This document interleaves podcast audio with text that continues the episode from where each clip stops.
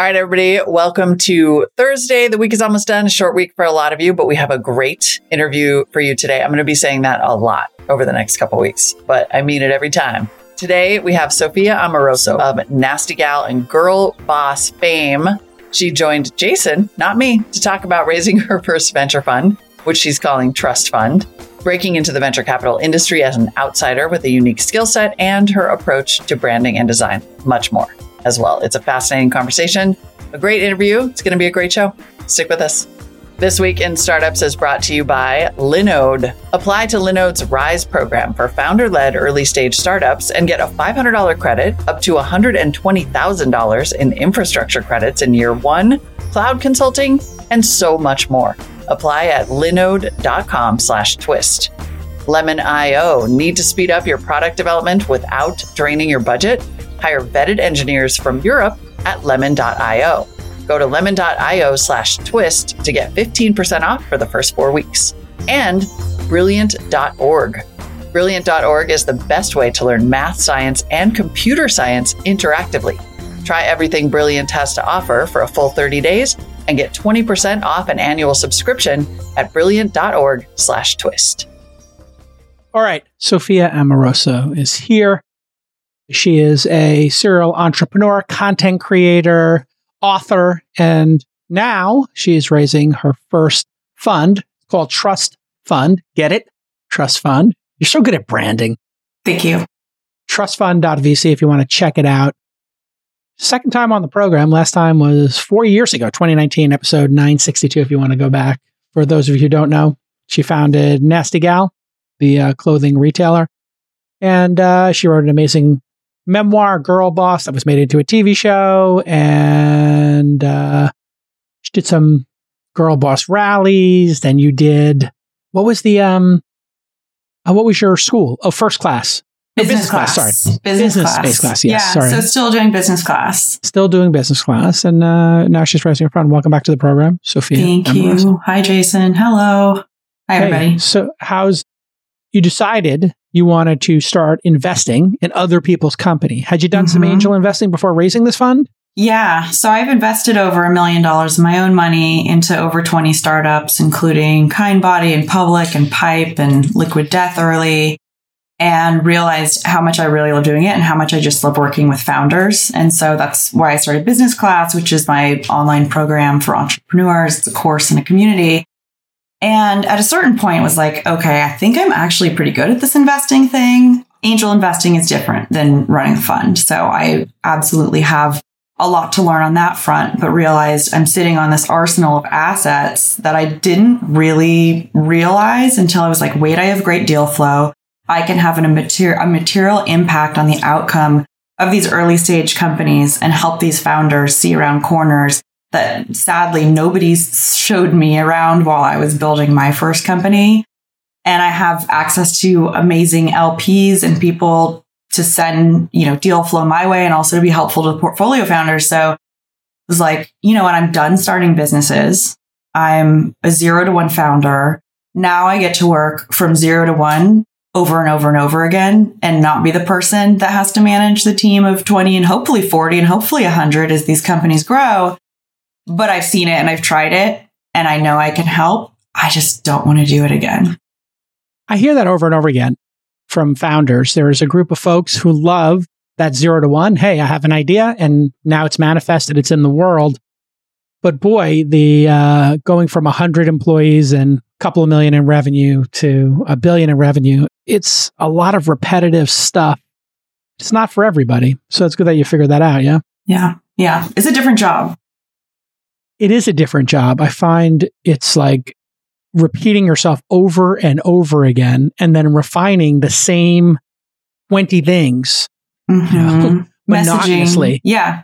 Yeah. I mean, your job in the beginning is like you're doing everything and then you know how to do everything and you train people how to do everything and then you bring people in and they're like, here's how you need to do everything. And the people who've been doing it are like, hey, we have our way to do it. And there's like new leadership that's like, no, this is how you do it. And it's, you know, it's just your job becomes managing timelines and inspiring people and hiring and managing their expectations and building culture, which is also really fun, but it's not it's not the job that you sign up for that you think you're going to have when you uh, start a company and think it's going to give you a bunch of freedom because that's not necessarily the case.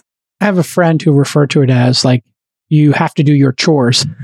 so everybody loves the creation part. Everybody mm-hmm. loves ideas and trying to turn them into a product. And then there are the chores, and you must do your chores hiring, firing, culture, accounting, legal, scaling, open up this office, whatever it is. It's just, it never ends. And, uh, you know, some people love it. There are operate, and there, God, God bless them. There's operations people out there who can't get enough of that yeah. stage of a company. Yeah. Yeah. So you're raising the fund publicly. Yeah. Like I am. I'm raising my fourth fund publicly. I'm curious, how did you find out about the concept of raising publicly? Why did you choose that? Yeah. I don't remember how I heard about it. I know Ryan Hoover did it and he's a good friend of mine. So Ryan founded Product Hunt. He's now um, has a fund called Weekend Fund and they did their most recent raise as a 506c or he called it a community raise. So I just used the same term. And it's something that allows you to raise in public. So typically when you're raising a fund, you can't talk about it. The SEC won't let you. Um, you can only have 99 LPs with a 506C, or maybe that's a separate thing. There's like a parallel fund. There's a bunch of like acronyms for different things, but essentially you can raise in public. You can talk about it. And it means that anybody, if you want, can apply. You can use it as a way to, you know, amplify the fact that you're fundraising and get million dollar checks or five million dollar checks, but you can also use it like I did to say, Hey, I want to give access to people. I didn't have a trust fund. So let's make a trust fund. Yeah. and I shouldn't be here. And I don't have the pedigree that people who have my access or experience, uh, typically do how can I bring people who could be accretive to the fund, who could be helpful to portfolio founders, who can bring deal flow to me, who can help amplify the products and the companies who wouldn't otherwise have the opportunity. So a few weeks ago in January, I um, announced in TechCrunch that I was doing, uh, that I was raising in public and made a website in Webflow, which I'm like learning and I really love. And I made a type form and I made an application and I said, Hey, we're allocating up to a million dollars for people to apply. Tell us why you can be helpful. Tell us about you. Where are you? You know, tag the different categories where you could contribute. Tell us about your experience. And would you write, like to write a check between two and 20K? Um, so I allowed people to apply to write checks between two and 20K, which in this world is very, very, very small. Yeah, that doesn't exist. Yeah. For a $5 million fund. And we got in a few weeks, not a million in applications, but $6.1 million in applications for Fantastic. checks between 2 and 20K. So it was like over 800 accredited investors, people who were self identifying, you know, qualified because they can yeah. only, they have to be accredited investors. And so we've taken the fund from five to 10. Um, Fantastic. I've, I know it's really exciting. And have a list of amazing LPs like Marc Andreessen, Chris Dixon, and you, Jason, Andrew yeah. Chen, um, excited. Rob Hayes, Paris Hilton. I don't know. It goes on. It's Ev Williams. It's a great, it's amazing. So feeling like I have wind at my back, which is a great feeling. Hasn't always felt like that. I'm sure we'll talk about that. yeah. But, well, um, I mean, in any career, there's headwinds and yeah, oh yeah you're, tailwinds. You're a bit of a, a very public person so that's why you should do 506C. I, I chose to do it in this fourth one because I was like, well, I have a podcast or two and uh, I have a Twitter following like you. And why not democratize venture capital, give more people access to it? And um, yeah, I did a couple of webinars. I didn't do any press. I should have done mm-hmm. that. And maybe I should. Um, and I'm taking a year to do it. I'm like, you know what? This whole idea of like high pressure, going on the road, pitching people really hard. I'm kind of over it at mm-hmm. this point in my career. The first one was 10, the next one was 11. The third fund was 44, and the fourth one, uh, we had 52 million in demand already. The problem wow. is there are some caps. Uh, on accredited investors, you can only have 250 up to 10 million. Then on qualified, mm-hmm. you can have 2,000 people, and I think it's it's I don't know what the number is, but it's pretty high. So I I did a very similar thing to you. I just talked about it publicly, talked about it on the podcast, and I should have done the thing where I said, "How can you be helpful?" But I filled up all the accredited, and that's what you'll experience, I believe, is once you have Yeah. a track record, which you'll have quickly after this first one, um, or I should say, you, you'll have it in three to five years after this one. So let's talk about. We'll assume you hit 10 million, uh, and if people are interested in something like this, once again, the URL in Webflow, which is a cool product. Yeah, I know a lot of people using it. Mhm. Trustfund.vc. Uh, you're great at design, by the way. Thank you. I think like Yeah. your zone of excellence is just design and branding. As somebody who is into branding Thank and you. design, Thanks. I'm just in awe of your ability to make It's great brands. so fun. I think I just make things so I have an excuse. I start businesses and do things so I have an excuse to name them. or I just name them and I'm like, what should this be? And like will it into existence. No, I'm a lot more Take I'm a lot the- more deliberate than that. I'm kidding. Sometimes we get a partner here that has an offer that's so amazing. I barely need to read you the ad copy. I just read you the benefits. Linode has a startup program. It's called RISE, R I S E, and it offers more than just free credits. Startups get up to $10,000 per month in year one credits, followed by a 50% and 25% discount in each of the next two years. And there are no caps, and you get a lifetime discount based on your usage. And you get free 24 7, 365 award winning customer support by the phone, email, or social media. There are no tiers, there are no handoffs, and you get cloud consulting experts to ensure your tech stack scales seamlessly. Plus, Community Connect with other program members, alumni, advisors, and more. And shout out to our friends at Linode, which was acquired by Akamai last year. Congratulations to the team. With Akamai plus Linode, you also get access to leading security and CDN solutions. So you're going to be snappy, snappy all around the globe. If you're cost sensitive, but you want amazing hosting, the solution for you is Linode. That's the answer, right? You want to watch that bill, you want to watch that bottom line, but you also want top tier service and speed. So visit linode.com slash twist and you will get $500 in free credits and you can apply for their startup program Rise. Rise members receive up to $120,000 in free infrastructure credits during their first year and up to 50% off in the years after that. Take us through the creative process of business class and trust Yeah. fund because they're both Ooh. funds. Uh, Mhm. and then before that, Nasty Gal and Girl Boss. Uh, these four brands are just all spectacular. So take us through your creative process in branding or coming up with a name. What do you Wow, do? yeah. Smoke a joint and uh, get a whiteboard out, or have a glass of champagne? And what, weed what do makes do? Me, weed makes me kind of weird. I don't know. I can't do. I can't follow makes you dumb, right? conversations. makes me a little dumb. It makes me slow. I and think I'm that's kind of what it's known for. yeah. Uh, I don't have time. Yeah. the learning curve is high. Um, so Nasty Gal, I was like, okay, what do I name it? I almost named it I Heart Vintage, which was like, oh God, it would have just been so, mm, yeah, I know. Cringe. It's not even my, I was like, oh, it's memorable. I think I can get the name or something like that. It's, it, yeah. But then I was like, okay, there's all these girls selling hippie stuff on eBay, and I want to do something different. And my spirit is not hippy dippy. My spirit is like, I don't know. I, the word edgy also feels kind of dated, but there was this. I worked in record stores and was really into music, and music was the thing that like I wasn't. I, I played bass in high school, but I just loved like collecting records and downloading stuff and these weird private servers that record nerds had and would like rip stuff off of vinyl that wasn't you know, re released on CD yet. And was just like, it's what I loved. And this, and I remember when this album was re released, it's called Nasty Gal by a woman named Betty Davis. And Betty Davis was married to Miles Davis for a little while. And she was allegedly like too wild for him. And her music is, That's saying something. yeah, her music is so good. And she was so stylish. And I just absolutely loved it. Um, so I was like, I'll name it Nasty Gal. And I didn't think it was a word I'd be saying for the rest of my life, right? It was an eBay store. I wasn't like, yes, I'm going to go out. Uh, you know, I'm going to somehow get on this week in startups. I'm going to, I didn't know what TechCrunch was. I didn't know what investors were. It was just, it was like an eBay store.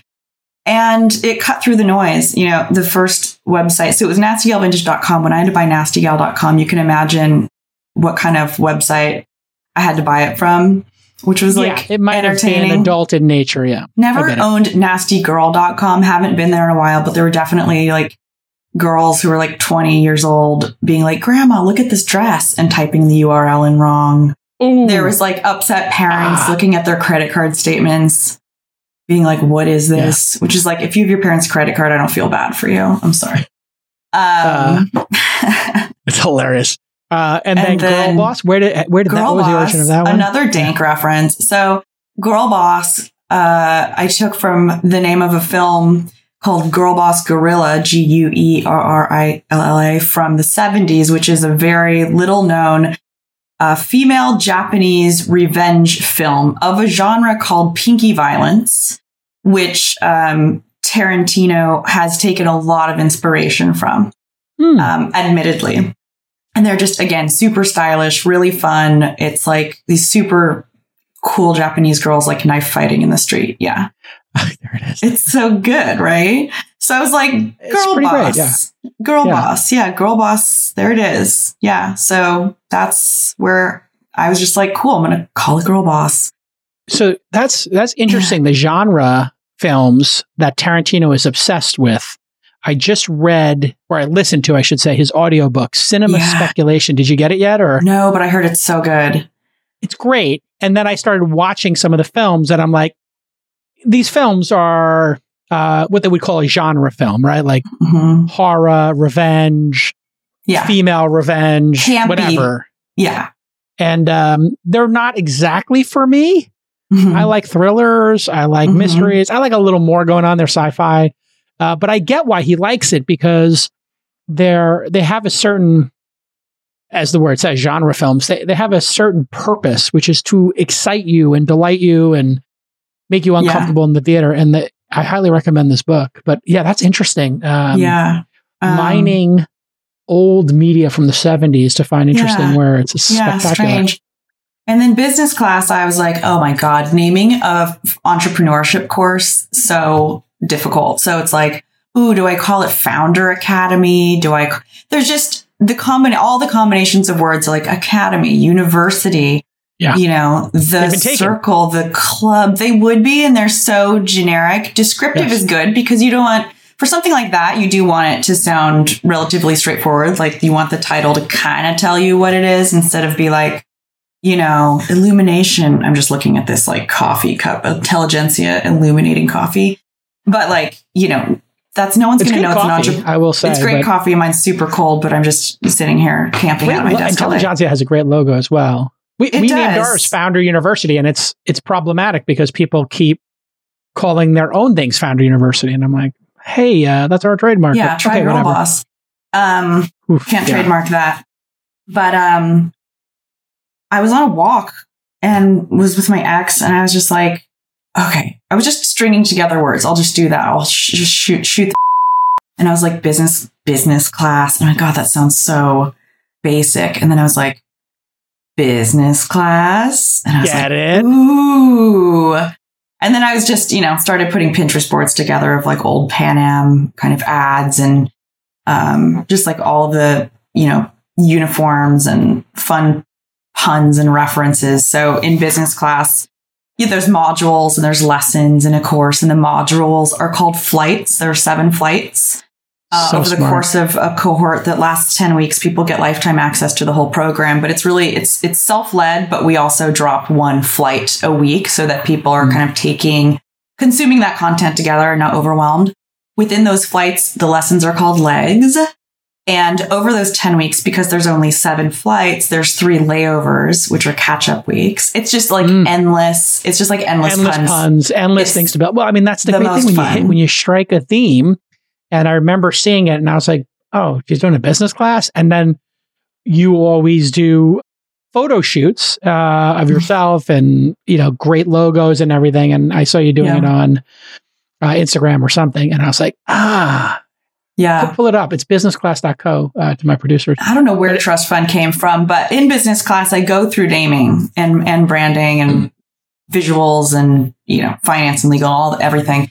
But I do take people through, well, obviously like the thesaurus. So anything you think it is, like what's just one degree away? What's the kind of like asymmetric, um, reference that isn't the thing that you're necessarily talking about? You don't have Mm. to be super on the nose about it. And then just because I love rhymes and puns, I go to rhymedictionary.com Oh, so great! and I'll yeah. just like jam out on like, okay, here's one thesaurus word. And then how can I turn that thesaurus word into like something that rhymes with that? And it can be a, what's that called when you put two words together? There's Um, puns. alliteration. it's a mm, portmanteau. I don't know. It sounds Oh. fancy. It's when you combine two words to make a new word, Portmanteau. Yes, I've heard this. something like that. I didn't know that when I was doing it. Someone told me that recently. So, uh, but it sounds Um, fancy. Alliterations when you have Two of the like- same letter to beginning. sound. Yeah, letter or Yeah, sound. Kim right. Kardashian. Ooh, There's, yes. there are KK. better ones. There are better. There are there are better ones, but that's Probably that's a like- fine one as well. Yes. Uh, yeah, portmanteau is uh, when you blend words together, right? yeah, to make like a new one. So, what would an example of that be? Like uh, Yeah. uh, normcore? I don't know. Oh I yeah, don't no, know. there's um there are some of those words now that I I, I listened to a podcast um called Red Scare and they are into this kind of normie culture, whatever, and they use all these hip words and stuff like that. Okay, imagine this. You got an idea for a great tech startup and you think it's going to change the world, but you got a problem. You just don't have the engineers that you need to make it come true. Why? Well, it's obvious. It's hard to find engineers. There's a lot of competition. And hey, you're trying to keep your burn rate low. You need to conserve cash. Now, imagine you had a partner who could provide you with more than 1,000 on demand developers, right? As many as you need. And these developers were all vetted, experienced, result oriented, and they were incredibly passionate about helping you grow your startup. And what if they charged, you know, competitive rates, things that you could afford? Does this sound too good to be true? Well, let me introduce you to lemon.io. Startup shoes lemon.io because they only offer hand-picked developers with 3 or more years of experience and who have strong portfolios. In fact, only 1% of candidates who apply to work with Lemon.io get in. A couple of our launch founders have worked with Lemon.io and they had an amazing experience. And listen, I have used outsourced full time teams for decades, whether it was way back at Weblogs Inc., Mahalo, onto inside.com, at launch. This is the way to do it. Go to lemon.io slash twist and find your perfect developer or tech team. And you can do that in 48 hours or less. And Twist listeners get 15% off for the first four weeks. Stop burning money, hire developer smarter. Visit lemon.io slash twist. So, how, who, what stage are you going after with the fund? Yeah. And then what stage? And are you vertical specific? Because I think people would say, oh, Sophia Amoruso, girl boss, nasty gal, this, that, the other thing. She's going to do content and she's going to do fashion. And is that true or not? Completely untrue. None There of you the go. above. Uh, I tried to build a billion dollar direct to consumer fashion business. It's really hard. I've watched my friends try to build billion dollar uh, direct to consumer businesses. And while some of them may be valued at a billion dollars, it's doubtful whether or not any exit will ever happen remotely near that price. And doing a billion dollars in revenue is like a whole nother question.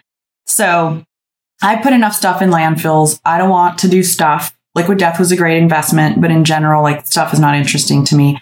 Consumer and kind of the consumerization of enterprise or B2B is really interesting to me. Uh, so that's one area I like to invest in. It's seed and, and seed, uh, pre-seed and maybe seed plus, whatever. I'm not investing in anybody's bridge rounds from, you know, having raised their seed a year ago. These Yeah. are like new companies um, that are just starting now because it's going to be a great vintage because valuations are very much in line with, I think, where they should be. And the word profitability is finally in the mix. And I bootstrapped my first business with no investors or debt to 12 million in revenue. So I get what that means. Um, but I'm also investing in companies that I think can become billion dollar businesses um, and are tech enabled. So they don't have to be purely technology companies. It could be as far as products go, probably the only thing I would invest in that's a physical product might be something like a wearable. Hmm. So my investments will be across like B2B and the consumerization of enterprise. So workplace products, um, largely stuff that entrepreneurs can use because I was the C when I started on eBay. eBay was a B2B business. It was a marketplace. Nobody knew was using that term. It was the average person starting a business. eBay gave me this framework that said, here, fill in these blanks and you have a business. And that was a very new thing. Would I have Hmm. become an entrepreneur or opened my own vintage store on what Haight Street. No, like nobody would have given me the money, but I was able to cobble together my skills and, you know, my computer and a little digital camera and buy some vintage from vintage stores. And there it was. I had a business. So today, the people using the Shopify's of the world or the Calendlys of the world, the Calendly user could be someone who is uh, an eyebrow, like a brow artist who does people's brows, but she's also a business person, but she doesn't know what SaaS is. Calendly's SaaS, Shopify's SaaS, like every person that read Girl Boss, the 500,000 people who bought it and this entire generation, if they're not entrepreneurs, they're entrepreneurial mm. and they're probably using B2B tools, even if it's a sorority using Slack for something, right? So people are hacking these, what would at one point have been considered enterprise tools for their personal use. They're using communities that were meant for individuals for professional use. Um, and what was the B2B, I think is the C to B, I guess, in that these are brands that people are, that are getting into the, these products that are supporting entrepreneurs or the business of one are ones that are attractive because they're also great brands and they're something you want to align yourself with and they're great tools. Like Webflow is cool. Like I'm like, I want to say I use Webflow. I want to say I use Notion and someone who's not necessarily running a business can use Notion, but for the most part, it's marketed as like a, as a B2B tool. And, and this is a great yeah. observation. If yeah. you think about it, you just said raising your fund. You, you talked about Nasty Gal and how you did that with the tools and you look at raising your fund. You're using, I believe, AngelList's platform, mm-hmm. Mm-hmm. which has made it like that abstracts 90% of fundraising, Typeform, Webflow, mm-hmm. the press, and your social media following, right? And then when you did, you know, uh, business class, I'm sure you use some collection of technologies and printing and all kinds of stuff. So, yeah, I don't want to reinvent the wheel. Never, ever again. Yeah. H- have you thought about your uh, how many portfolio construction? Let's talk about portfolio mm-hmm. construction and then follow on funding. Mm-hmm. This is a lot of the lessons I learned with the $10 million fund. I think 10 million is the perfect solo GP number. Okay. Uh, it's constrained. And have you thought about how many names you're going to put in there and the average check size? We know you're going for the seed yeah. stage, great, maybe Series A sometimes, and you're going for tech enabling tools. You're not going for fashion or whatever people might pigeonhole mm-hmm. you into because of your previous success. Got it. Check, check. What is the check size going to be? How many mm-hmm. names? And then follow mm-hmm. on funding? Because that must have come up a bunch when you were doing the fundraising. Totally. Yeah. People ask all these questions. And I guess I just want to clarify because I mentioned wearables and that has nothing to do with entrepreneurship. Healthcare and fintech, money faster, more accessible, more convenient, more beautifully designed in a, in a new way. Doesn't have to reinvent the wheel, but fintech and health, digital health are also two areas that I find myself really attracted to. So businesses that make people's lives better just through technology, um, yeah. entrepreneurs and individuals. So it's a $10 million fund. We'll write 150K checks into probably 60 or 70 companies, and I'm not planning on having any reserves. I may do follow ons through SPVs, never done an SPV before, but I expect to offer those SPVs to my LP base. And yeah, so that's something that they'll have the opportunity to invest in along with me if those companies, when those companies go raise subsequent rounds.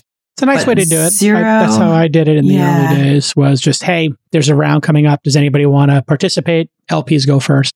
It works. Yeah. Um, it becomes a lot of paperwork and a lot to manage. So the funds yeah. might be a more efficient way to do it uh, mm-hmm. in terms of operations. You really need to have a lot of operational people when you start getting into SPVs, is what I've mm-hmm. learned after 260 of them. Sounds like a nightmare. Do you use AngelList? Uh, we started on AngelList. I was the first one, famously, and the first one we ever did was Calm.com. So I think that's the most successful oh, one ever wow. done to date. Cool. I put in 50K, I think, from our fund and 328,000 from the syndicate. Uh, again, it was a $10 million fund. We were making 50K bets. Um, and a meditation app seemed like a crazy, stupid bet at the time. People criticized me pretty hard. Um, and it's a $2 billion company. So that worked out. We own 5% of it. I think it's the most successful syndicate ever done. Um, certainly on AngelList. Um, wow. I don't know if there's other ones, but on in terms of a multiple, it's probably the most successful ever done. Um, and then we did Assure, but Assure Fund Management went out of business. And so I just hired the top three people from Assure in the Mhm. tax department and I created SPV Solutions, my own SPV company, Cool. because none of the ones out there I think are going to be long for the universe, Hmm. With the exception of AngelList and Carta. I think they'll stick around, but those are super expensive. Carta is $40,000, I think, to maintain an SPV for 10 years, Oh, which wow. kind of Better makes be a big super- SPV. Yeah. super expensive. Yeah. Uh, so then no follow on reserves got it. 60 names. Talk to me about how you're going to process all this deal flow because you're Mhm. kind of legendary. You're going to get a lot of inbound. Yeah. How are you dealing with that? And from what I know of you, are you an introvert or an extrovert? I'm very much an introvert, but I'm also really curious. So I love meeting people. I mean, I've been on like a full listening tour for the last year before I even decided to raise a fund because I know what comes on the other side of doing something successfully. And okay, this can be a 10, now it's real. I've heard from enough solo GPs and, you know, people like, okay, fundraising is a slog. It's not as fun as just having convic- conviction and writing a check into a founder you like. You know, it's, it's very different. Um, I have a lot of deal flow just through the website, which is interesting. So yeah, trustfund.vc.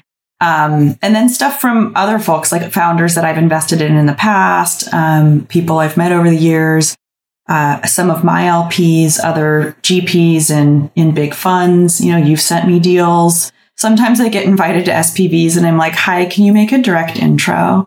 Um, I've Yeah. also just gone cold to people and, you know, for Kind Body, when I invested, I went just to their DMs and I was like, hi, can I talk to the founder? So people will just get on the phone with me. It's if I need to, if I want to source something, it's not hard. That's such a huge advantage that I have. It is a huge advantage. See, I huge think this is the advantage. thing you're underestimating. Yeah.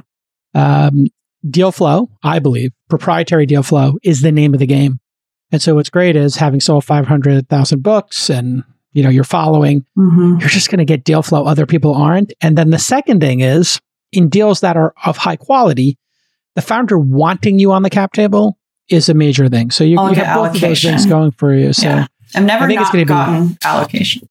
But again, 20 checks. This will be very different. And my checks are small. And the check size, and I'm sure, I mean, maybe you thought about this when your fund's much larger now. And so I don't, I'm curious what size checks you're writing. But what was easy for me was getting as an angel, okay, 25, 50, 100, 150K allocations where I had to go raise a first time fund and be, you know, have all the glory and be like, I'm going to raise a $50 million fund. It's my next move. I'm the girl boss. Like, that's not what Yeah. I'm going for. Like, I want to do a really good job. And there's enough of a learning curve with managing a fund and managing the deal flow. But also, when you have a much larger fund, you're fighting for allocation. So if I was trying to lead seed rounds and put in million, two million dollar checks, all my friends that are sending me these great deals, they may be people who are trying to write million and two million dollar checks. yeah, then now it gets your competitive elbows, you're bumping into each yeah, other. so yeah. that part was just like out. a really easy layup for me to be like, okay, this is already happening and working at this size. Let me just keep doing that and, you know, formalize it beyond angel investing. And in terms of managing the deal flow, I actually hired someone. I've like my fees, you know, it's a small fund, but I found Are you someone charging amazing. two and twenty kind of situation? I'm charging two and twenty, yeah. Um, so for people who don't know, twenty percent uh, carry, two percent fees a year, basically ten percent fees, uh, or twenty percent over the life of the fund, or something. It probably tails off. There might be an upper cap, but mhm. that's only two hundred k a year. Yeah, and that's like travel, entertaining, taking a founder to dinner who you may or may not invest in. It's like everything. It's Yeah. nothing. This is the challenge. You have to have a. When I did the first fund, the first two funds, I think I had no fees. Third fund, I finally put fees on, and I paid for all my team out of the podcast revenue I have. Mhm. Um, and just starting to change that a little bit as I Yeah. go into the, the Yeah. last two funds. so I just found someone who's been living in PitchBook and uh, at somewhere Fantastic. else and worked for a friend of mine. Um, do you know James Vincent? He founded Media Arts Lab and then and now does I've this heard of him, yeah. Uh, strategy firm called Founder. They also have a venture fund. So like a researcher, an analyst, associate. yeah, type. she's been working for him for the last six years, and um, Okay. great. yeah, so she was on her way out anyway, and you know, came to me, a known entity, and so people I don't know, I don't, I don't know. um, and and also with deal flow, like I'm looking for really high quality stuff. As much you know, as much as it's like cute that I was a community college dropout, and yes, I'm giving access to people who maybe don't have like the pedigree of the typical person who would, you know, invest in a fund or be invested in as a founder. Like I've already un- over indexed on the like community college dropout side. Like I'm for the first time in Mm. my career, I'm going to be a little bit of a follower because again, I have a Mm. lot to learn and I don't need to be finding like the diamonds in the rough. I'm going to be investing alongside top tier firms who can see the landscape because I'm, if I'm looking at a fintech product, I'm going to see some of them. I, yes, I have great deal flow. I'm not going to see all of them. They're Mm. going to see all of them. And I could be like, this is so cool. Check this out. And if I send it to any of these guys, chances are they're going to be like, yeah, we saw 10 things like that. This is why we passed. And then like, oh, cool. I have an opportunity to learn rather than be like, I'm excited about this thing. You know, they've got a partnership that sees the full landscape. They're also doing diligence on the founders and on the, on the companies and they're possibly taking board seats. And that's just like a, a much safer bet for me. And with money, Yeah. I want to make safe bets. And Well, with the $10 million Yeah. funds, investing in that many names, if you do wind up doing 40, 50, 60 names, given the staff size, you're also not going to have the ability to do deep due diligence. You're not going to have the ability to do governance. You don't have, you know, three managing directors to put on or two managing directors to put on boards to represent you. So, you know, it's, it's, I think the approach you're taking is perfect. Um, learn, deploy five, 10 million, if you 15, whatever you get to, and um, learn. The only thing I would edit in it would be to save 1 million for reserves. Um, okay. and you know maybe do five less investments because i do think when you hit 30 or 40 you have enough uh, diversification that you'll hit a winner Mhm. and the thing i'm trying to learn because i have 350 investments over 12 years is how do you find out which ones are the winners and then get more money into them before other people figure out they're winners and take all that opportunity Mhm. because man the the ability to invest in the series a b and c of uber or robinhood or any of these which i didn't because i was one and done. Um yeah that was the big challenge for me and now we've kind of fixed that. Where and i think that's what most fund managers do. If they enjoy being a fund manager which you'll find out in the next 24 months.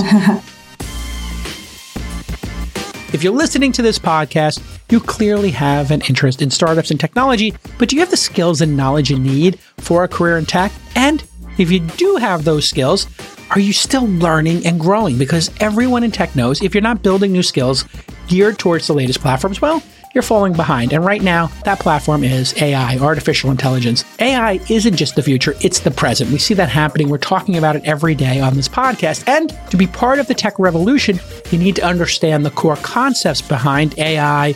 You know, things like neural networks, machine learning. These are complex terms. You can guess what they are, but why not go learn about these concepts at brilliant.org? This website helps users learn math, science, and computer science interactively. And right now, they feature some amazing courses geared towards AI, like an introduction to neural networks, 15 lessons in that one, and search engines, which includes 20 lessons on the core idea behind search engine technology.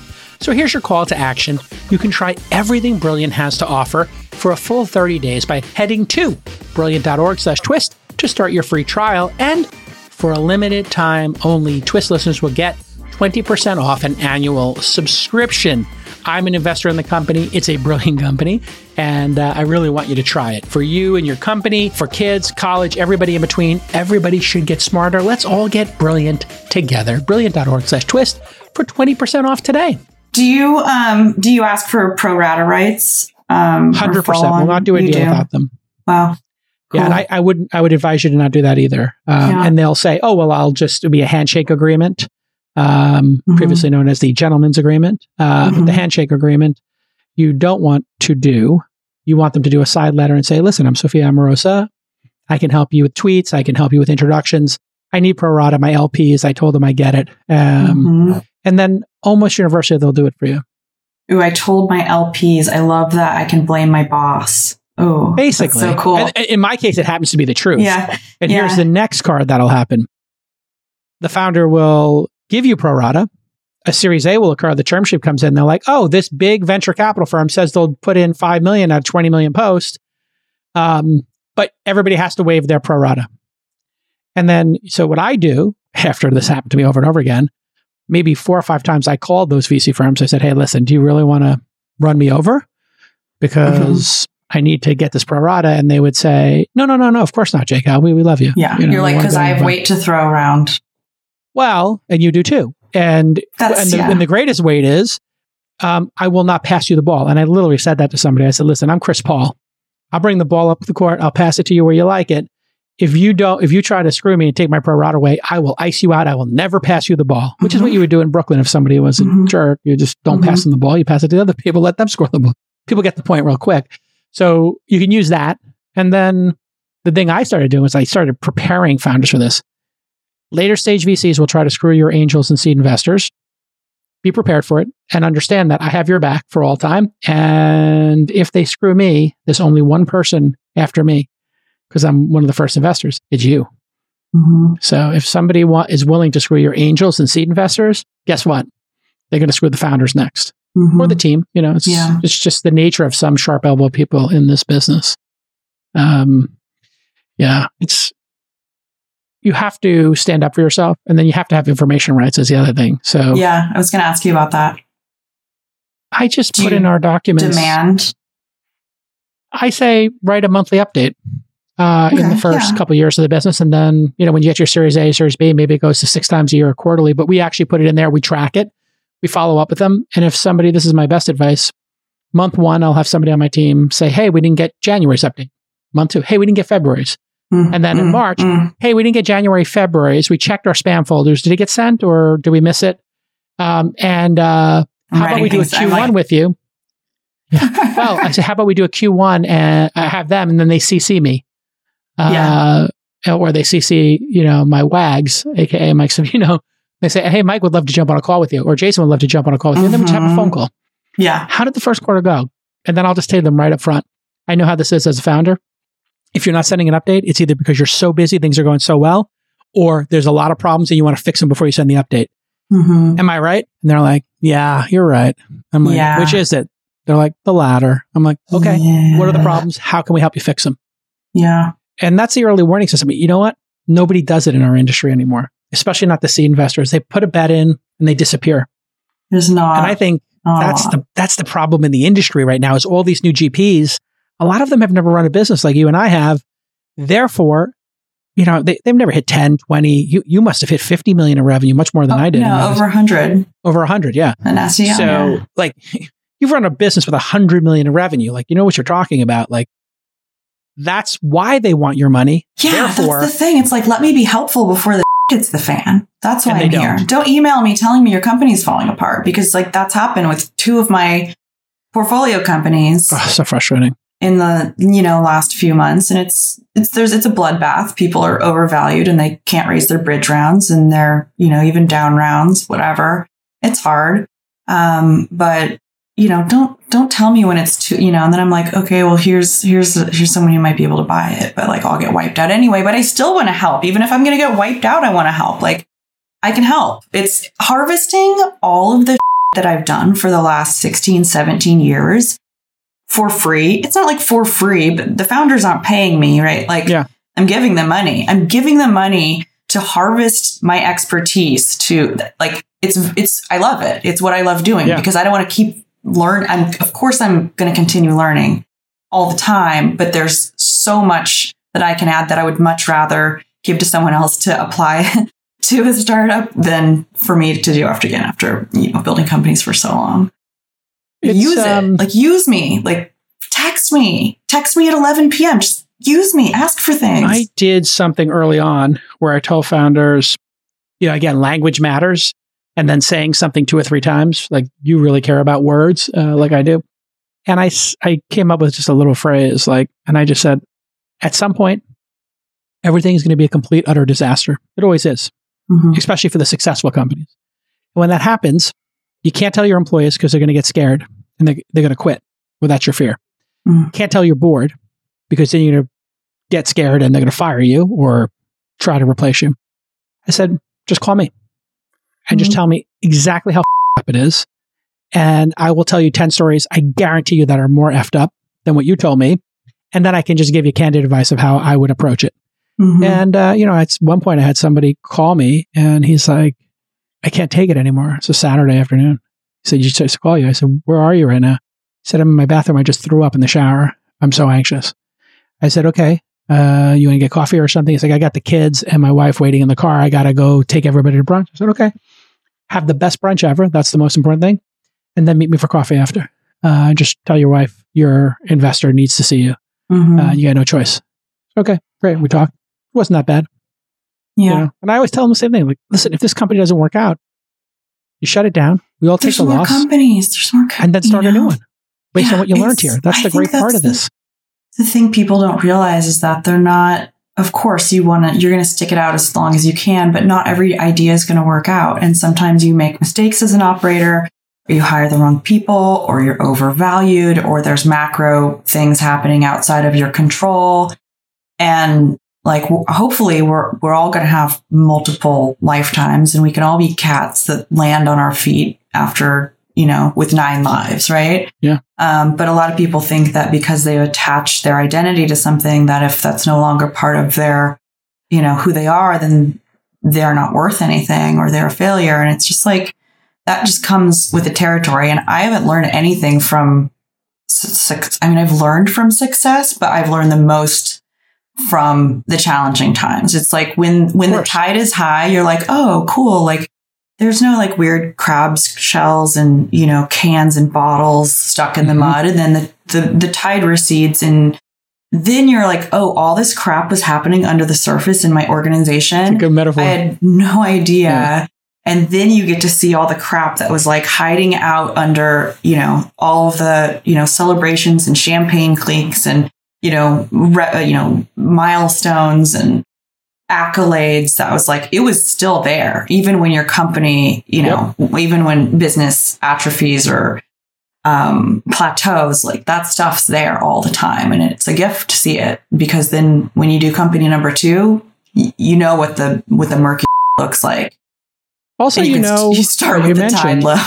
you mentioned like you're i- you become identified with this.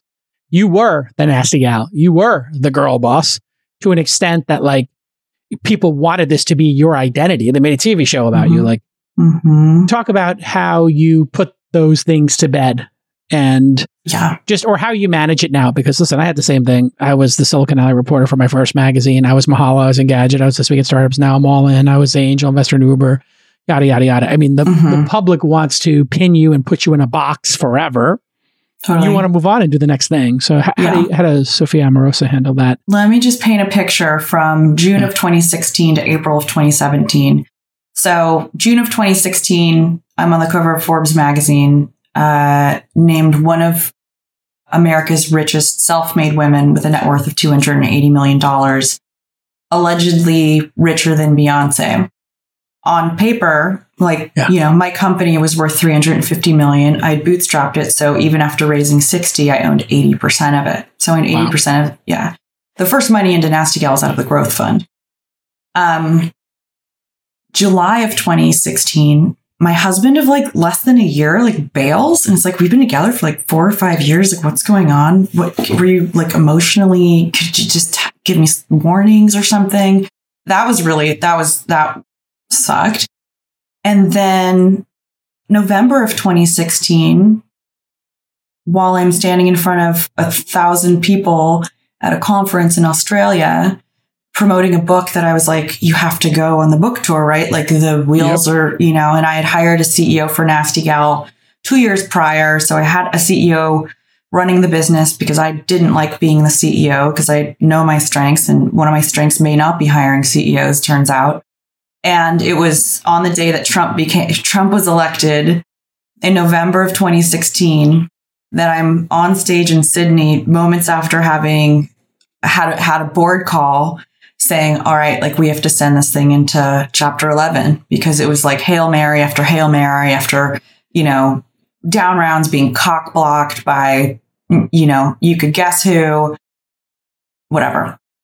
Yep. And then April, and then it's just like the girl boss is a, you know, she's not the girl boss. You know, she Oh, had to make tough decisions. How dare she, you know, ask people to work hard and toxic culture. And it's like, guess what? I'm like 20 something and I've never even worked in an office.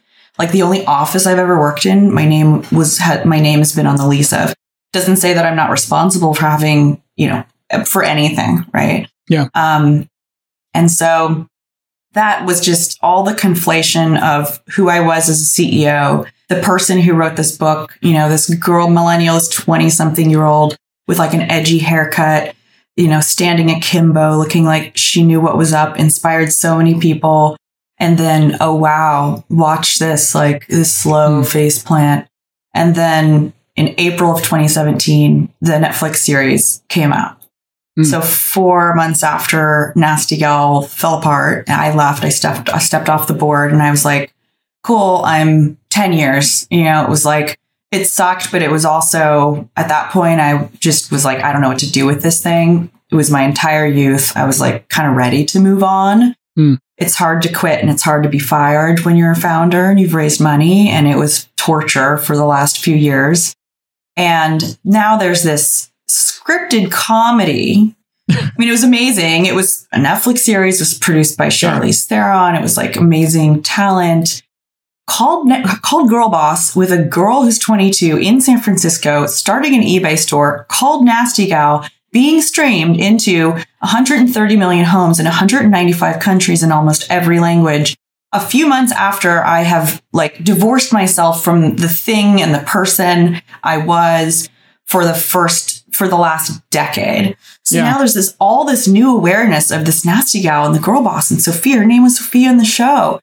And it was like, well, who is she really? The character's kind of abrasive. Well, so is Sophia really like that? It was just like the show was the thing that really kind of like, you know, and there's people whose jobs are literally critics for television. Like I've been critiqued, like I've been put through the ringer, but you know, there were headlines like, um, the worst thing about Netflix's Girl Boss is its source material. Ooh. That's that's me. Yeah. That's you. So how did I deal with that? I just Yeah. kept moving. I'm like, what? I'm not. I don't know. I'm Yeah. not going to disappear. Girl Boss still has momentum. Like it inspired so many people, and it did so much. And I can't tell you how many thousands of DMs I've gotten over the years from people who are like, I quit my job because of Girl Boss. I finally started my business. Like it's amazing. I wouldn't. I didn't know that someone like you or me could start a business because Girl Boss came out a year after Lean In. And that was the big new modern Yeah. book that was written by a woman in business. Whoa. And it was like Sheryl Sandberg and Yeah. Susie Orman. It was just like, holy and I threw a wrench in it as a community college dropout. And every other, probably Mm-hmm. even college educated girl, but just maybe not Ivy League or like MBA girl was like, oh my God, like I could start an eBay store. I could start an Etsy store. I can start a Shopify business. I can, I if she's confident and she didn't come from a lot, then maybe I should be too. You Um, so demystified I, I it. just kept running Yeah. with Girl Boss, and it was it was a great it was a great ride. Yeah, I mean, the what I think of when you tell the story, and thank you for sharing it. By the way, I think it's good to Mhm. be honest like that because other founders, especially the ones you're going to invest in, can see like they build you up, they build you up, they build you up. Yeah, The press, the public, the social media, everything, and then um, yeah, they love they love the face plant. They love when you trip and fall. Um, but I think about our discussion about creating great brands, right, and great names Mhm. you create this a great name, girl Mhm, boss, and then mhm. it's like, oh, well, that just writes the headlines for the critics. But these critics mean nothing. They they literally mean nothing in the arc of history. There have been like three or four critics who actually matter. Roger Ebert was an exceptional, thoughtful critic who was a super fan. Quentin Tarantino's book of criticism is actually very thoughtful, but almost universally, critics don't matter, uh, and their their life's work is often to take other people down. Uh, you know, once in a while they support something, but most often they get a real kick out of kicking people uh, or laughing when they trip and fall, and they they they they risk very little. Mhm. And this uh, is plagiarized from the Anton Ego speech at the end of Ratatouille. Have you ever seen Yeah. Ratatouille, the Pixar Mm, film? Yeah, it's been a while, but yeah. Watch the Um, An- just type in Anton Ego. He's the he's the food critic, and he does an incredible speech at the end just about the creators versus the critics. yeah, it's just like consider the source. It's someone Exactly. evaluating you who's never done what you're doing that has no idea what that's like. And it's like they've never been in the ring. How could they how could they understand what's that like enough to even criticize you, right? Like you have to be an expert. Um Well, then gender Yeah. plays a huge role in it too, because you were pioneering in the tech industry, and the name of the book is Girl Boss Nasty Gal. So then gender comes into it, and they're like, "Oh, look at this little lady who Oh, wrote yeah. a book." It was like, yeah, totally. Yeah. It was like Natalie Massenet from Net-a-Porter. I mean, it was it was like Tony Hsieh from. I started an e-commerce business in 2007, Yeah. right? Pre Glossier, pre Away, pre Outdoor Voices, pre Bumble. Amazing, amazing women. I've had you know been really lucky to watch. Um, you know, have their own awesome rides, build build great companies. So it was really weird and lonely. And I was kind of heralded, heralded as this poster child because there was no one else to point at. Also, I probably sold magazines. Like I like knew very well, like just the, the whole kind of, the whole kind of thing. The Um, machine. Let's face it. yeah. And yeah, one of the headlines when Nasty Gal fell apart was, does the failure of Nasty Gal mean that millennials aren't ready to lead? And it's like, I'm sorry, like an entire generation. How am I responsible for an entire generation? That's wild. Wow. That's amazing. I mean, it's like if I to be and especially with the word girl boss, and you know, maybe we'll talk about that, but you can only hope that the brands you create or the mark that you make is such a part of the zeitgeist that it's representative of whether it's good or bad or becomes warped by culture or ages poorly or you know becomes the coolest thing ever and stays the coolest thing ever forever which pff, nothing really does. Like leaving that kind of a mark and putting something out there that is so ubiquitous it's like it's a win no matter what like it's it's such a fascinating I, thing am to so do glad to hear you say that, Sophia, because the way I look at it is lean in and girl boss, both of these. Mhm. And I have three daughters, so I care very deeply about this.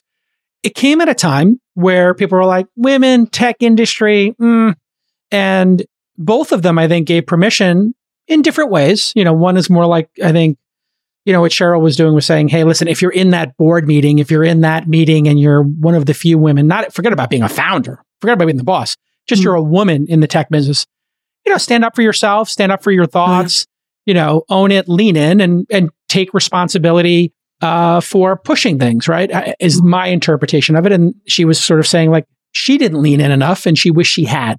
So she was trying to pass that on. And then for you, uh, quote unquote, nobody like me, you know, not from the Ivy League. It's those people, and this informs a lot of my investing. It's those people who are, you know, outsiders who actually make the biggest impact. If you just look at the history of this, we remember Zuck and Bill Gates, uh, you know, dropping out of Harvard because it's so notable and it's it seems like such a great poetic story. But what you'll find as an angel investor for anybody listening who chooses to do this is it's people who have skills, who want to change the world, who are irritable and unsatisfied and you know maybe not the most balanced but who also are obsessed with customers and products to a point that they want Mhm. to change the world and i think you that book and just even the term Mhm. it gave permission to a lot of people like you were saying and you get those dms and so the critics and all the nonsense does not matter what matters is the legacy the legacy is amazing and it the legacy it's just starting i mean you're still very young and this the big thing that I, I see in our industry is a lack of people with check writing ability um, who are not white guys from Harvard and Stanford's Mhm. business schools. And Yeah. that's the revolution right now. I was talking to Molly on This Week in Startups about it just the other day of how now it's 16% of decision makers, once that uh, in venture, are women. Mhm. Still, you know, whatever, a third of what it should be. It's got to triple, but it'll get there. And I think the way to do it is to start your own fund. So is to give me money well, uh, bottom line, if you want to see the change in the world, I actually That's think true. this is important for rich people. And I've had this conversation, especially not just with women, but women of color. Uh, there are a lot of people who should they virtue signal all day long on Twitter. They they put up Black Lives Matter, you know, uh, BLM, or you know, uh, some showing of support, Mhm. and they're supporting the next thing and the next thing. They don't write the check Mhm. you got to write the check if you actually want to see the change to happen. It's not enough to just tweet or retweet or like. Take out your checkbook. I'm I'm I'm stoked for you, Sophia. I think you're going to be amazing at this. thank you Um, and anybody who's a founder, go to trustfund.vc. VC slash invest. But speaking of accredited investors, there is a limit, and I have a lot.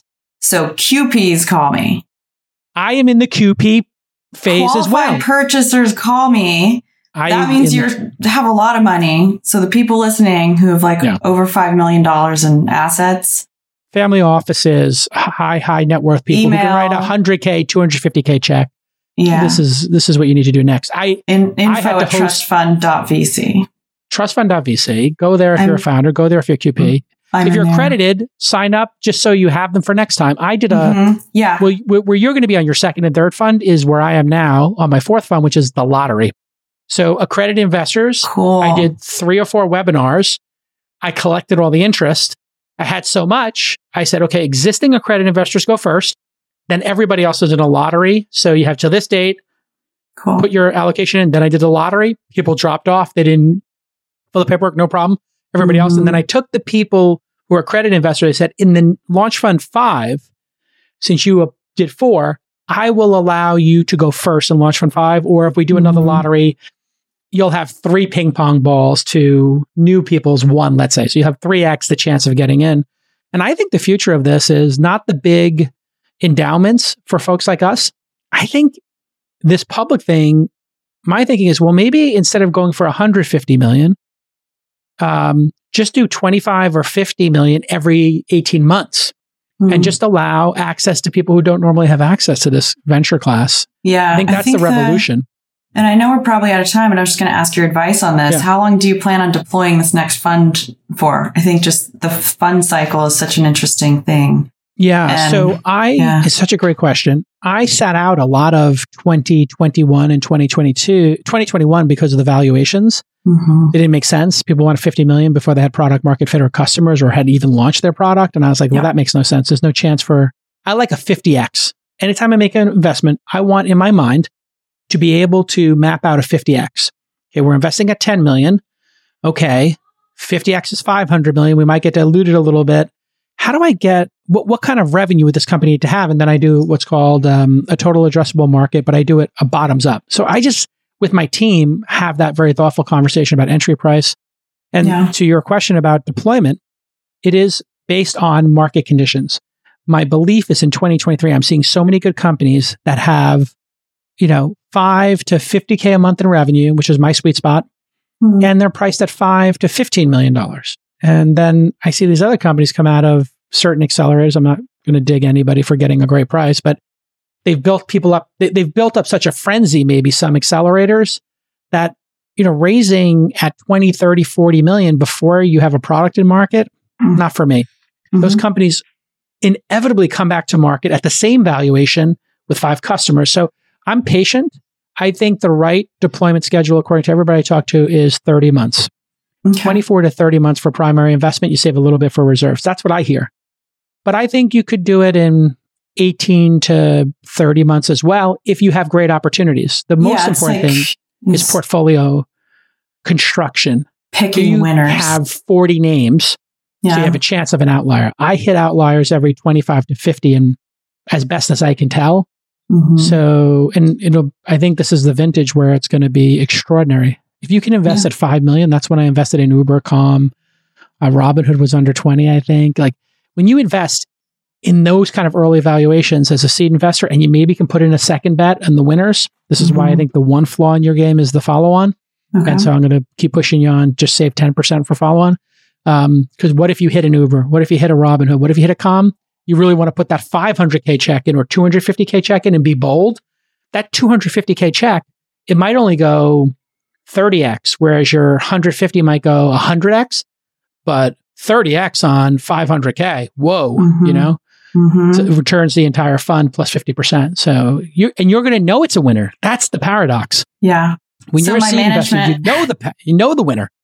My management company is called Picking Winners LLC. I've got a I've got an. Amex. It says Picking Winners LLC. That's the goal. Um, That's a good one. I actually bought the domain We Back Builders as a. cool. I was going to change everybody's email to. You and I think the same. We always like phrases or I- words. I buy URLs just for fun. Totally. Me too. Totally. We Back Builders Yeah. is the one I bought recently. I forwarded Yeah. it to myself. Okay, you had another question. Yeah. How I like much? wrapping out with you. You're, you're good. You're yeah, good. Uh, well, I'm just learning. This is like all I do. I'm just love it. I love it. I love it. Yeah. Um, That's And why I who do a better, podcast. Who better to talk to? You? I know, right? You get to like Just- learn for an hour. I had people Frank who Slootman give, on from know- Snowflake again. You know the you know Snowflake, Yeah. the crazy company. Yeah. This guy Frank Slootman. Have you read his book yet? Amp it up. Mm-mm. Read this book, Amp it up. This guy's a maniac. He's like I Yeah. call him General Slootman. Incredible. Just like I don't care what you think of how I run my company. I'm I'm here to win, not make friends Mhm. kind of situation. Mhm. And he's just about building the energy in a company and the pace of a company. It's it's awesome. And I'll send you the podcast with him. It's it's worth listening to. This guy's a beast. Cool. Beast mode. What? You had one more question. Go ahead. Yeah. How much of your investment at this stage is in the idea or the founder? Like five Hmm, I was million ask you is that question. sometimes pre-revenue, five million valuation is like, all right, there's some traction, but it's still the Hmm. chance of that becoming, you know, an Uber is slim. Yeah. So is it the founder? Is it other people's cosigns? It on- used you to be know, on it? founders. I, I don't trust anybody else Okay. anymore. There's too many funds. There's too many games going on. People are sending you deal flow that are the ones that can't raise money and they invested in the, the winners in their portfolio. So they're sending you the negative portfolio because then you get to extend the life of their losers, or I shouldn't say losers, their companies that are destined to not be able to raise money. They want you to fund them, but they didn't tell you about the ones that they funded and did an inside round on. So that, Mhm. be careful. There's a little gamesmanship going on there. You know, as best as I can tell now, people have decoded what it means to be a founder based on books like yours, mine, Y Combinator, content, podcasts. So people can put on a pretty, pretty good show. So your ability to get snowed is pretty high now, right? People Mhm. know how to tell a story, they know how to pitch. All that's been decoded um, and gamed and hacked. So I look at what my eyes tell me product velocity, product design, customers, and team members. If you look at those, it's kind of, you can't fake a team member who's a winner joining a company. You can't fake a customer being delighted. You can't fake a product that looks gorgeous and is functional and beautiful. And so I'm trying to believe from first principles what I can see, as opposed to my ability, which I think is great, or I thought was great, to read people, because I have in my later years as an investor been snowed so many times now where people, you know, told me some great story and they just, the products never hit 2.0, 3.0. They never advanced. They never hired anybody. And man, they burnt Mm. money like drunken sailors. Mm-hmm. So Mhm. yeah. anyway, just one theory is that founders have figured out how to snow people like us, Yeah. capital allocators. They know I how to put on the show. Yeah. How do I know any family offices? Uh, you know, great question. Uh, there's a database of them, uh, but I think the best thing for you to do is to do what you're doing. Do the media tour. And every time you do a media tour, you come on this podcast, go on other podcasts. You're a great podcast guest. You're honest about your Thanks. time at Nasty Gal and Girl Boss. That's super fascinating. So I would just lean in, so to speak. Yeah. into the media thing, which I am giving you the advice I need to take. I don't do media because I have so much stuff going on, but I do need to do some more media. Uh, I haven't done one press story about raising this fund, but I should do more. yeah. I um, did TechCrunch. I'm doing this, but it's, you know, your team reached out to me and I'm so excited to get on well, yeah, here with you in the again. fund, and I was like, well, know, Sophia's so a great cool. guest, Thank and you. you're podcast shy. And I'm like, well, if I'm going to put money into this fund, at least I should get a podcast out of it. I can't afford a publicist, so I'll just like DM. no, you don't need some, a publicist. Here's what I'll you need to do. Yeah. You have to do it yourself now. You DM somebody who's a podcaster. This is my technique. Mhm. I just tell people when I like something they do. So I just texted uh, or I DM'd uh, Rain Johnson, the guy who did Knives Out, Cool. Yeah. and he's doing this new thing called Poker Face, which is kind of like Columbo, the TV show that I, I just oh, love cool. with yeah. Natasha Lyonne. And I just DM'd him and I was like, I'm two episodes in. This is great. Mhm. Um, and I'm just sincerely telling him that. And like, I think you just Yeah. sincerely tell somebody you like their podcast. yeah. Next thing you know, you'll be on it. Yeah. You're Sophia I'll, Amoruso. I'll get a list from guest. you. Thank you. All right. This has been another amazing episode of This Week in Startups. Everybody go to trustfund.vc if you want to get money or if you want to support Sophia's new fund. I'm in it. Marc Andreessen's in it. Paris Hilton's in it. Uh, how much more do you need to know? Paris Hilton's in. You're friends with her. Yeah, a little bit. Friendly? I'm, I'm I'm closer with Carter, her husband. They just had a Oh. baby. Yeah. Um. Yeah, those they're great.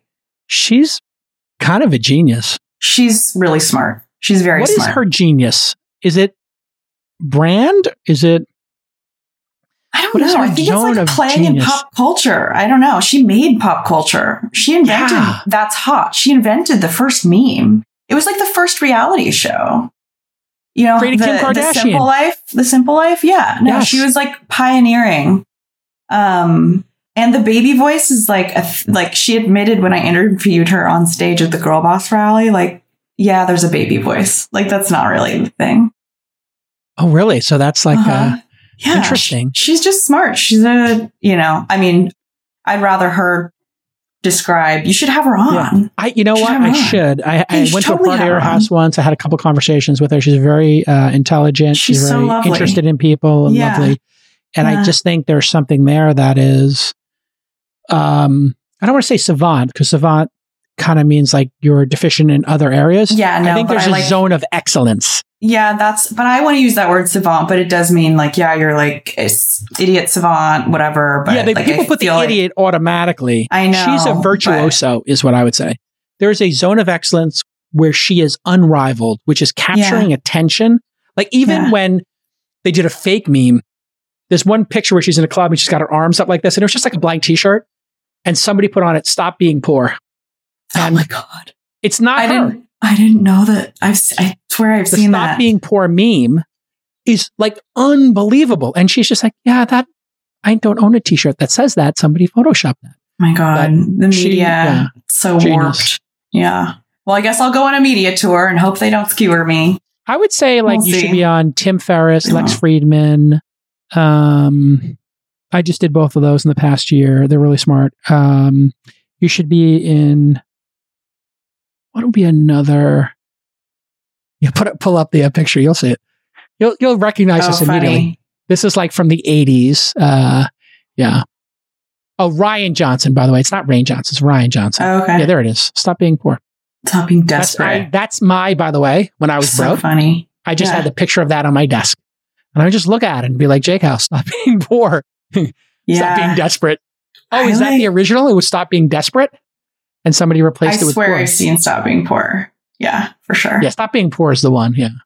Funny. Uh, but yeah, I would do, I think Lex Fridman would be interesting. He, he's like a, like the ultimate AI interviewer robot. Tim Ferriss is like the soulful OG yeah, I've been on. Tim's, but it's been so long and I don't so really. I don't think he has people in, on a second time that often. I haven't stayed in touch with him. Yeah. Um, 20 minute VC would be good if you done that. I know. Yeah, I was going to be on it. Harry actually Harry's on, nice, on yeah. When I sent him my first deck. He made a Loom video, like tearing it apart, and was like, "Here's what you need to do." And I was like, "This Good for is him. so cool." That kid's Thank you. amazing. He came Yeah, to the intro like five or six years ago. He's like, "Oh, Yeah. Jake, Al, um, I just want to let you know I'm I'm a huge fan of your podcast, and I'm going to start a podcast that's kind of derivative or like inspired by what you've done." And I don't know if that's true or not, Mhm. uh, but would you be a guest? And I'm like, "Of course, I'll be a guest, kid. Whatever you want." Yeah. And now this kid's like, you know, I doing like eight thousand episodes a year. I'm like, I know. rock Yeah, on, Harry he's, he's he's nuts. He's so that guy is always prolific. Yeah, he like Prolific. writes me back at hours that I know are not normal in London. So I don't know. Yeah. I wonder Right. if he sleeps. All right, everybody. Great to see you, Sophia. Great to catch Thank up, you, and we'll talk soon. All right, have a good one.